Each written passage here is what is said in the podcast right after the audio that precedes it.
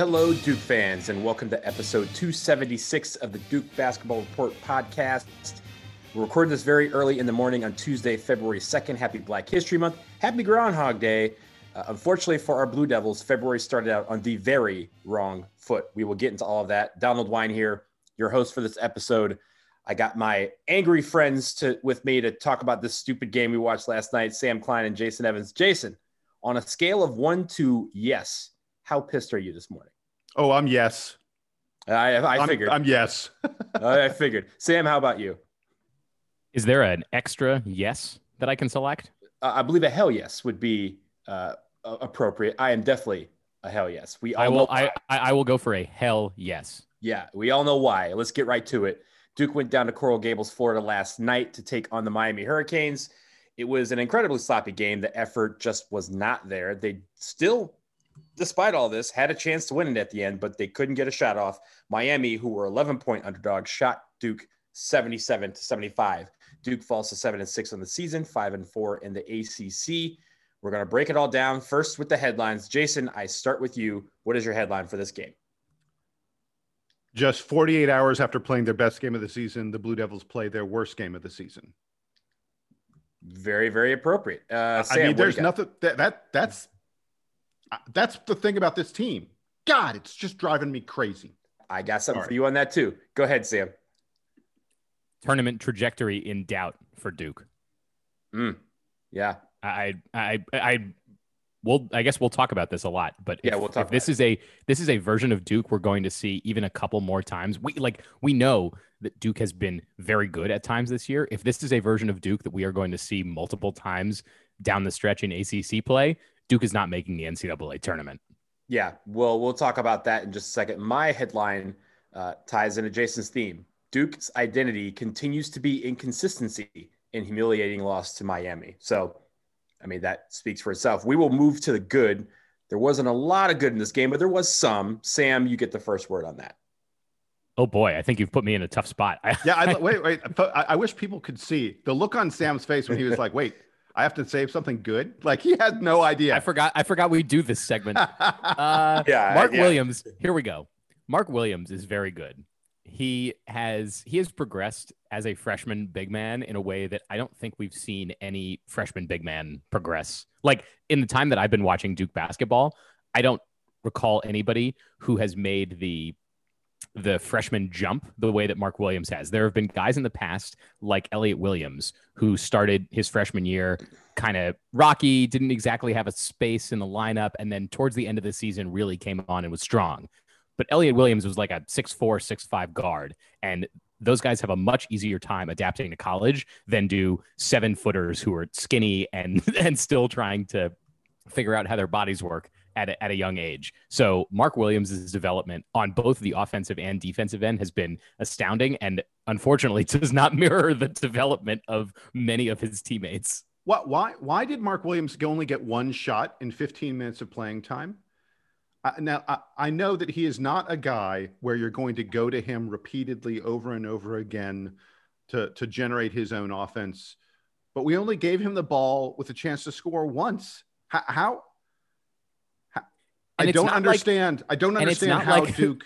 And look, we, we can go to the we can go to the bad news pretty quickly, but like I, I know that it's hard to get him the ball. He's a he's a big man. He's in the middle, but we saw just in the last game, and over the last two games, that Duke has learned a little bit how to pass the ball around and, and kind of get different guys shots. And there were moments last night where Duke made a few of the right passes. Like there were there were skip passes, there were there were quick entry uh, passes to the interior and then back out to the perimeter to kind of get guys open and, and befuddle the defense.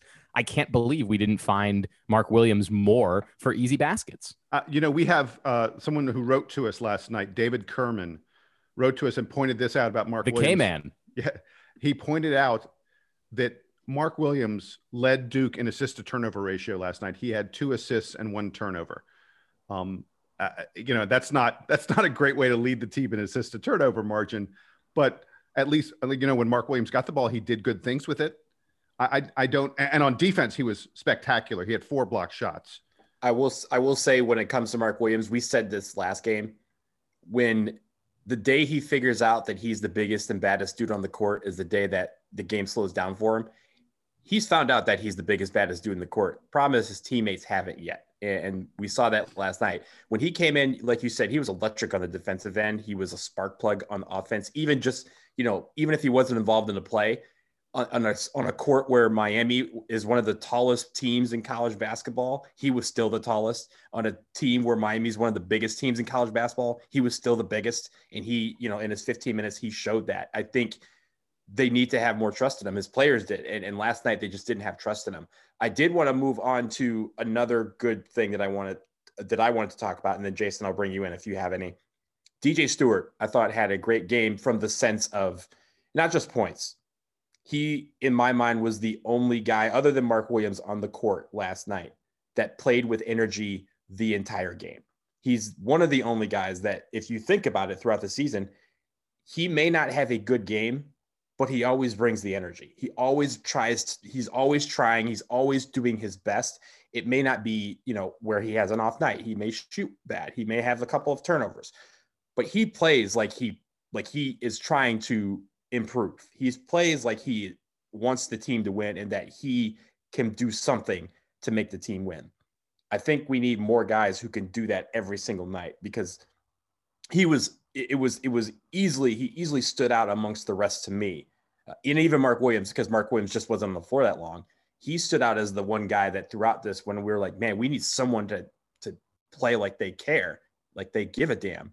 He was the one that played like he gave a damn. So I, I will give him all that. He, I mean, he, you know, had a good game statistically as well. But I do think where he showed his best bright side was the fact that he played with energy, he played with urgency, and he's been doing that quite a bit this season. So I, I had I had four like one-liners about the good stuff and nothing else. And you guys have taken two of them. One of them was that I thought Mark Williams was a real difference maker when he was in the game. One of them was I thought that DJ Stewart works hard all the time and, and gets rebounds. I, I again was going to point out that DJ uh, was one of the leading rebounders on the team, and he's just he, he, he, was the leading offensive rebounder. He's just a guy who, uh, like Donald said, he's playing with energy on a team that does not have a lot of energy, uh, and and that's worth mentioning. The other two good things that I had, Duke hit 12 out of 13 free throws. Um, not that 13 free throws is good, but we hit our free throws, which is which is a, you know, I was desperate. I was looking for stuff here, guys. 12 out of 13 free throws. So we hit our free throws. That's that's a good thing. And then the last thing I had, I actually thought Wendell Moore. We've we've mentioned Sam. I know you've mentioned Wendell Moore has not been super efficient lately. Th- this was a very efficient game for Wendell Moore. He's seven of nine. Actually, sorry, he's eight of ten. Seven of nine. Sorry, seven and nine from uh, last night from the field. Yeah. Yeah, seven of nine from the field. Um, uh, hit his only three pointer. Was kind of a desperation three pointer, but he but he hit it uh, and and was a guy who impacted the box score in a lot of different ways. You know, got rebounds, he got assists, he was one, he led the team in assists. Uh, it was a pathetic assist night for Duke, and I'm sure we're going to get to that when we get to the bad. But but the one guy who had some assists was Wendell Moore. Um, and a freaky stat: Wendell played more than 35 minutes in this game, and he had a plus minus of plus six now, I know plus minus is a really variable stat. It doesn't mean a lot. There are all kinds of things that go into it. But basically, in the 35 minutes he was in the game, Duke won the game by six. And in the five minutes he was not in the game, Duke lost the game by eight. So that's kind of that's that's pretty telling and something that I want to look at and continue to watch over the next, you know, several games to see if that continues to happen. Clearly, when Wendell Moore was in the game, Duke was doing okay. When he was out of the game, Duke did terrible. I mean, we we lost the game by eight in the five minutes that Wendell Moore was not in the game, and in, in a game that we only lost by by two points. So that's good on him. I guess he's one of the other guys who who played who played hard. Um, and and I know we'll talk later. I, I, he was he was one of the guys along with Coach K who did the post game news conference, and he had some very revealing things to say about the team's effort. Um, and, and we'll get to that in a little bit. Guys, I know we didn't have a lot of good, but you know what? Because I know this next segment is going to be especially long, let's take a break right here. Uh, the good is done. When we get back, everyone sit down. It's time to have the veggies. There's a lot on our plate.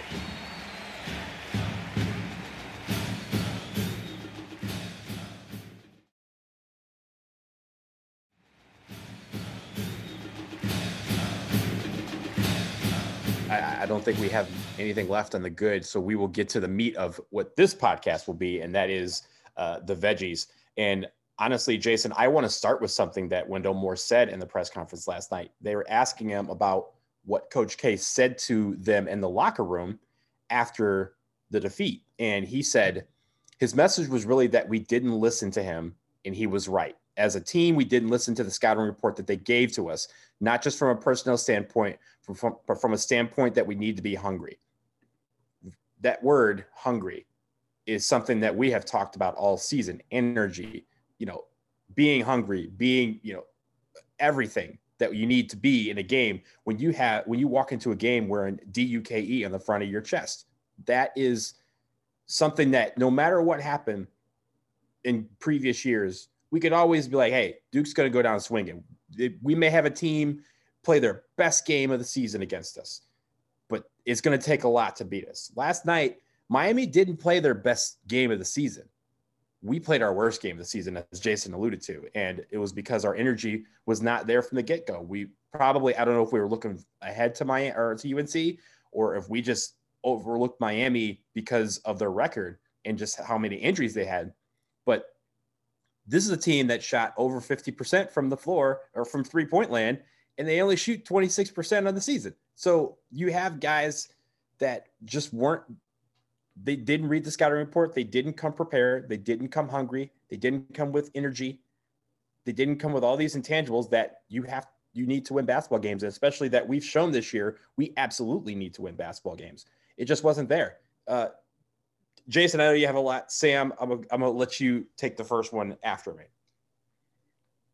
I want to talk about Duke's defense, and there are a couple aspects of Duke's defense that I think are worth dissecting. One is Duke's inability to to wreak havoc on Miami before the shot goes up. There were a number of times last night where it wasn't clear that a particular Duke player, and, and this applies to many of them. I, I don't want to single one or two guys out. There were a number of them who either didn't know what their defensive assignment was, didn't know what type of defense was being played. I know that Duke was switching between the, the man and the zone a little bit, which maybe was getting confusing for a for a young team. But there were guys missing defensive assignments all over the place, which allowed Miami not just to take open shots, but to have a little bit more free movement so that when they were when they were passing the ball and when they were taking shots, they were getting them in rhythm, in motion, clearly in the flow of an offense. Miami was running the offense that Jim Larrañaga designed, not the offense that they were being forced to play because Duke was was doing some effective defensive trapping. On defending shots, Duke uh, let Miami shoot over 50% from 3 last night, which I think is probably the flukiest uh, you know excuse for for Duke losing this game. Miami makes anything close to a season average, even even close to a like normal team's output, like a like a really good three point shooting team is hitting 37, 38 percent of their threes. Miami is 15 points better than that. If they're shooting anywhere closer to that, Duke wins this game by six points and or or four points or whatever. And we talk about how well the effort was bad, but at least Duke came out with the victory. And in this instance, they they make so much more. But that also applied on two pointers. Miami made over 50% of their two pointers. There was nowhere that, that Duke was preventing Miami from from making shots. It starts with the missed defensive assignments, but that's also in contesting. Jason? Yeah, I, I mean, Sam hit on one of the major things I wanted to talk about. Uh, speaking of defense, so Miami had a 10 minute stretch in the second half. I went back and looked where they scored on 12 out of 14 possessions including getting all five three pointers. Uh, you're right, Sam. Duke was Duke was switching. Coach K was switching us from zone to man and man to zone, and, and Coach K in the post game talked a little bit about the fact that uh, that he was trying to find a combination that would work.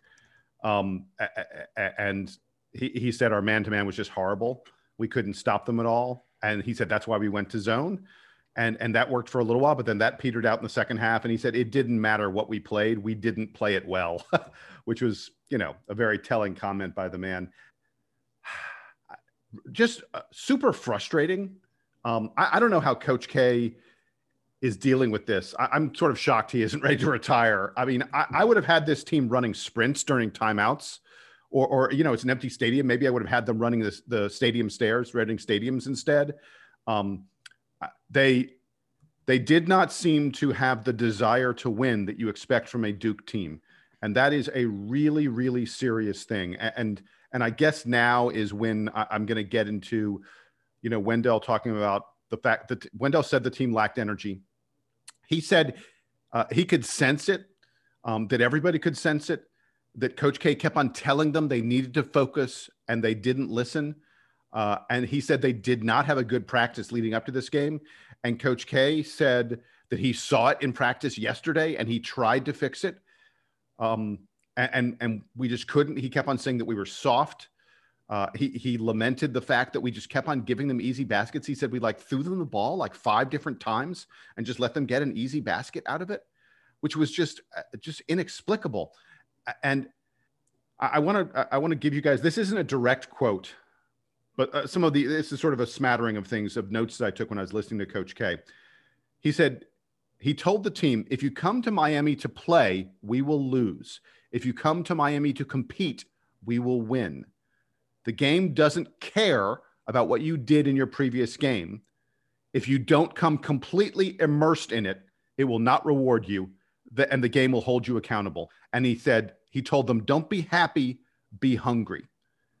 I think those are amazing words of advice. And it's clear that this team, that it went in one ear and out the other for this team, that they did not listen at all. And it's just, uh, uh, uh, it, it's like I say, it's just extremely frustrating to, to watch this team play at times. And, and I have to wonder if when they get back, you know, if they're not going to have their names on the locker, if the locker room will be closed or something like that. Coach K is probably going to use one of his motivational tactics on these guys. And I don't blame him one bit. And I don't think it's cheesy that he does it because they need to earn the right to wear D U K E on their jersey because right now they're not earning it. One of my friends texted me the other day during, not during this game, during the previous game, and asked, uh, like, just pretty much out of the blue, how come Duke hasn't appointed captains this year for the basketball team? And my response was, we don't know. And and as much as we have have tried to figure that out, you know, I, I think people have asked on, on press conferences before, and the, the players and the coaches have really deflected on that question. We we haven't, I think, gotten a a really satisfying answer. And last night was an example of what happens when the team doesn't have a captain and it's not clear that there's a that there's a leader on the floor for the for the team. Coach K isn't out there running the plays and and calling the plays, you know, from the top of the key. He's he's on the sideline. Once the once the ball is rolling, there's very little that he can do to to affect what's actually going on on the court. And I think that there's a a little bit of a leadership void on court that is is holding this team back. And and to your point, Jason, it it feels like Coach K is going to have to go to one of those I'll call them motivational gimmicks to to get this team to care a little more uh, about how hard they're playing. Uh, you know what I wonder? I, I wonder why Coach K didn't use his bench more in a game where guys clearly weren't getting it done. The guys on the floor weren't playing hard. We, we only played our bench. Uh, wait, what was the stat? Uh, we, we only played three guys off our bench. Roach Williams and Joey Baker gets in the game for less than two minutes. I mean, Joey basically did not play. Uh, we don't play Jaemyn Brakefield at all. Henry Coleman, uh, you know. The bench effectively, here, here I'll, I'll put this in a different context. The bench in total got the fifth most points on the team if the bench was one player. There's only one right. starter that played less than the entire bench, and that was Jalen Johnson. Uh, so Miami, Miami has a, a, terrible bench because they've been racked by injuries and stuff this year uh, you know, we coming into this game, one of the things Donald previewed was the fact that they don't go deep on their bench. Their bench outscores us 10 to 4. They they they were playing guys, you know, 15, 20, 25 minutes off the bench and getting actual production out of those players. Uh, but Coach K decided not to use his bench at all in this game. Uh, uh, in a game where we're playing on basically one day's rest, I I, I kind of don't get that. It doesn't make sense to me. And then the other thing I want to talk about, God, the, the ball movement was non existent. We only had eight assists in this game, only two assists in the entire second half. DJ Stewart, Jordan Goldwire, and Jeremy Roach, our three primary ball handlers, you know, our three guards combined, combined for one assist. and they made five turnovers, including I counted at least four horrible giveaways. Just where you they just tossed the ball to the other team and Miami got a, a run out for an easy bat, not even mildly contested. That's it's unforgivable. I, I don't understand. I, I, it's like I don't understand how these guys are the same guys who played Clemson a few days ago. It doesn't make any sense to me at all. It doesn't look like the same team. So the the one thing I want to give you, I was going to talk about the fact that they just weren't passing the ball. The offense felt stagnant and just kind of lazy. But I, will give you the stat of the game. Uh, it comes after the game. That was our worst loss, according to KenPom, since the Florida State game in 2002. And in a, in during the broadcast. Wait, wait, wait, wait! Wow, uh, really? That's an amazing yeah. stat. Yeah, it is our worst loss. Give that again. the worst loss, according to KenPom, it's the worst loss Duke has had since Florida State in 2002. Measured by measured by the KenPom ranking of the opponent at the time when we at played the, the, game. Yeah. I think it was like it was like one uh, it was one spot, one or two spots worse than the previous record. Right. Miami was was is 118 in was was 118 in KenPom last night when we played them. And the problem with it is, is during the broadcast, they were talking about bracketology. We talked about the NCAA tournament, about how we need to rattle off some wins to kind of make this happen. And they were saying, as of right now, we're the next four out. Not the first four now, the next four out. So we're one of the eight teams that are off the bubble, that are that are our bubble will be bust. But they were talking about if we played like we did last week, we ain't got to worry about it. We'll be safely in. And all we got to do is continue to keep this upward trajectory. Well, last night is what they call in NCAA talk a very bad loss. And in a season where we don't have a lot of quality wins, bad losses do not help our resume whatsoever. And I hate saying this about Duke University, but we need some resume boosters. This weekend won't be one. For the first time since 1960, both Duke and UNC will play that game in a gym with without a number next to either name in, in ranking. That is incredible if you think about it. Literally in our lifetimes, we've never seen this. What's going to happen on Saturday? But we need some quality wins, and we need to play with some urgency. If that urgency wasn't evident last night, it better be evident on Saturday and beyond. Because if we don't have it, we're going to be watching March from home, like we and, have been if season. you if you look at Duke and North Carolina's current resumes, neither is great, and and both Duke and UNC could theoretically miss the tournament this year, given that they're you know they're hovering in the in the 30s in KenPom, and and neither is looking particularly strong. I know we're going to preview UNC a little bit more thoroughly later this week on a on a special extra episode, but but UNC is motivated to make sure that they don't end up behind Duke. Like like this is an urgent game for these teams. Normally they are playing for kind of big boy bragging rights, but at the end of the season, you know, Duke gets a 2 seed in the tournament and UNC gets a 3 seed or a 1 and a 2 or something and like the actual outcomes of the games don't make a huge difference on seed lines and and and any of that stuff this game matters for making it into the NCAA tournament. Both of these teams are, in a way, fighting for their lives at this point. You know, by the way, and not that it makes it a, a, at all acceptable, but Duke and UNC not the only blue bloods in, in this boat. Kentucky, Michigan State, even Kansas. I, I mean, it is not impossible to imagine that we could be playing an NCAA tournament with no Duke, no Kentucky, no UNC, no Kansas, no Michigan State think about think about the odds you could have gotten in Las Vegas on that in the preseason. Kind kind of crazy. But I I want to I want to get to one other thing I have, guys. I've figured out who this Duke team is, and and, and you're not going to like it, but see if you guys agree with me on this comparison. I feel like we're watching, to some extent, the 2006 2007 Duke team. That was the team that was it was loaded with freshmen and sophomores. Like it was almost nothing but freshmen and sophomores. Demarcus Nelson was the only upperclassman on that team. That team was built around a big man who wasn't exactly a take you in the post, bang you kind of big man. He, he was more finesse. Josh McRoberts. I think there's, you know, Josh McRoberts not entirely dissimilar from Matthew Hurt. Not saying they're the same, but not entirely dissimilar. Um, that that that team, you know, had a youngster uh, in the backcourt in Jon Scheyer, And, and I feel like DJ Stewart is not entirely a dissimilar kind of player from Jon Scheyer. Uh, that team had a had a spectacular athlete who is a freshman uh, in Gerald Henderson, Jalen Johnson, Gerald Henderson. Again, you know, not a crazy comparison there. Uh, but you know, one of the more experienced guys in that team was the point guard Greg Paulus. Paulus and Jordan Goldwire. You know, Paulus a little bit better pass wire, passer, Goldwire a little bit better defender. But you know, you can see the comparisons uh, you know, again and again. And and that Duke team, it had some decent wins. It beat a ranked Gonzaga, a ranked Georgetown team. It, it had a road win against a ranked Boston College team, but it had some terrible losses. That team lost to a Florida State team at home that didn't even win half its ACC games. It lost in overtime to an NC State team that only won five ACC games. So it was a team that was very up and down. And I think we all remember how that season ended. It ended in a first round NCAA loss to Virginia Commonwealth. Um, one of the you know one of the worst Duke seasons we've seen in a long time. Again, the comparisons aren't perfect. I'm sure people are going to be able to pick it apart in a million different ways. That was another very, very, very young Duke team. Like I said, all freshmen and sophomores pretty much. And like this team, it's a team that just frustratingly up and down that doesn't seem like it's on a trajectory that's going to lead it any place in March.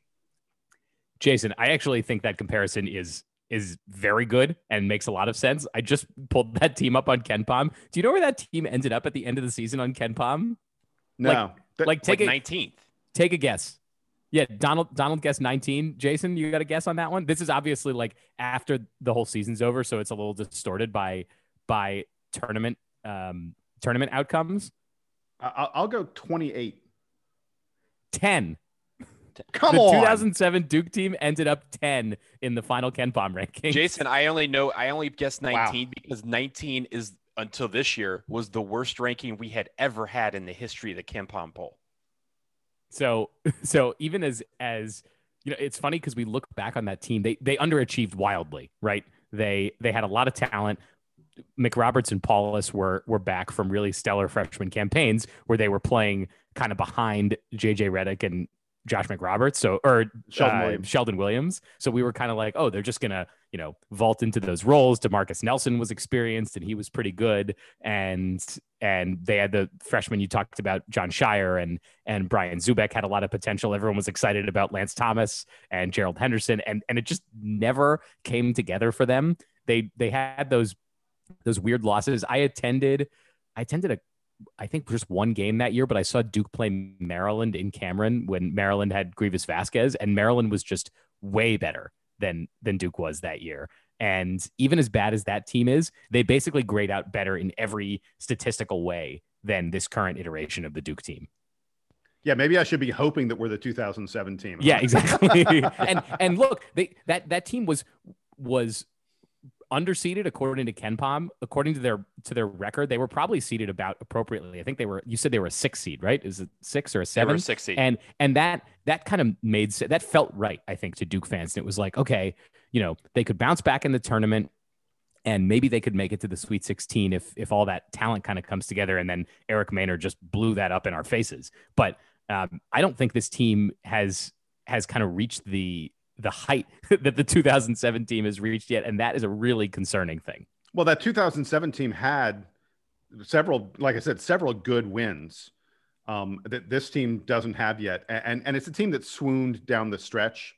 Um, you know, it got it, which is the challenge of youth, right? Like basically yeah. everyone on that team was either new to college basketball or new to the huge role that they were playing. So yeah, they, they had they everyone kind of hit the wall. They had a four game losing streak in early February, and then they lost their final four games of the season. Um, so they they did not close well. I will say one last thing about Miami. I mean, Miami, you know, they didn't play remarkably well, but they played well enough to win. You got to give them credit. But I, I told my friends this last night. Last night is what happens when you give a hopeless team hope. Miami was a team that was down the dumps. They are missing their best player Z. Like most of their best players are hurt or not playing much because of injuries.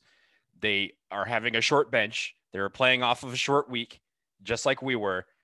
They were 11 point underdogs, and they came out and said, and, and Duke gave them hope and said, "Oh, maybe you can win this thing." And once Miami smelt that, they said, "Hey, if if they think we can win it, we should just go ahead and win it. And even like I said, even despite that, we got all the way down to the end and we had a chance to win and we couldn't get a shot off. And, and that basically signified the entire night. We gave them hope where hope was where hope wasn't to be found from them and they took it and and, and used seized on an opportunity. So you have to give them credit for that. And for us, we have to figure out what team we want to be because Saturday is the big one. I don't I don't care what America thinks about it this year, but we know it's the big one. We don't want to lose to UNC ever. And now we have to put our minds and get behind that and and use that to be the springboard for the rest of our season. We still have plenty of games left to make this happen. But if we don't play like we did last week, then those will be the last few games of our season. And we have to approach it with the urgency that it commands. Okay, guys. So we will leave it there. We have a lot of work to do, as I mentioned, before the game on Saturday, the first UNC game of the year. We are going to be doing a UNC preview show later on this week, along with a midseason review of the ACC. We're hoping to land a wonderful guest for that show. So stay tuned to that, everyone. But for now, that will do it for episode 276 of the Duke Basketball Report podcast. Again, look for that UNC preview and ACC midseason review later on this week. And let's get ready for the big game on Saturday. America may think this game is dumb because no numbers are next to the names, but we all know it's the game. So for Sam Klein and Jason Evans, I'm Donald Wine. This is the Duke Basketball Report podcast, and this is the Duke Band to take you home.